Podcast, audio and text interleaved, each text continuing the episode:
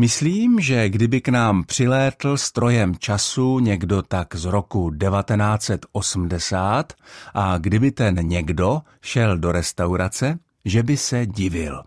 Určitě by se divil, kolik tady těch restaurací máme, jaké různé typy restaurací tady jsou a po otevření prvního jídelního lístku by asi omdlel, protože by si nedovedl včas převést dnešní ceny na poměry v roce 1980.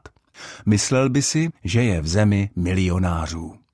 Ale kdyby neomdlel a pořádně by si přečetl jídelní lístek, tak by určitě nerozuměl desítkám názvů různých jídel a nápojů. Co je to moravský vrabec, by samozřejmě věděl, ale co je to vrab, to by nevěděl.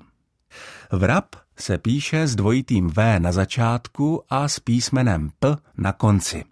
To slovo označuje velmi příjemný kulinářský vynález, a sice tenkou chlebovou placku, do které je zamotaná nějaká náplň. Studené kousky masa, trhaný salát, rajčata, cibule, sír a určitě i nějaká omáčka, neboli dressing.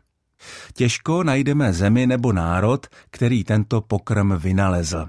Princip je totiž dost starý, stejně tak ingredience, ze kterých se skládá vrab.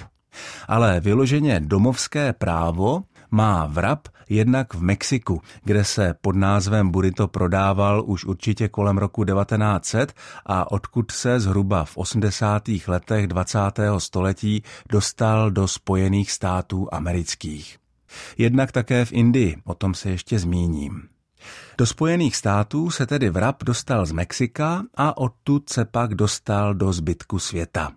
V Mexiku se vrab řekne burrito a to znamená totéž co oslík nebo malý osel.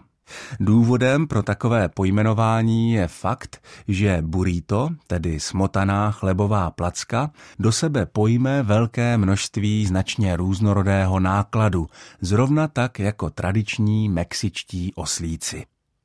Vedle toho se jídlo podobné našemu vrapu prodávalo a prodává také v Indii. Tam se to jídlo jmenuje Katy Roll a po celé 20. století bylo k mání v ulicích Kalkaty, tedy v západní Indii. Katy roll je vlastně kebab zamotaný do tenkého indického chleba zvaného paráta. Ale zpátky k tomu vrapu. Správně anglicky by se to slovo mělo vyslovit bez počátečního v, tedy jako rap. Ku podivu je to slovo anglické a jeho volný překlad by mohl být zámotek, protože pochází z anglického slovesa wrap, které znamená ovinout, omotat, obtočit. Tedy anglofonní svět si přivlastnil a po svém pojmenoval exotickou pochoutku původně nejspíš mexického nebo indického původu.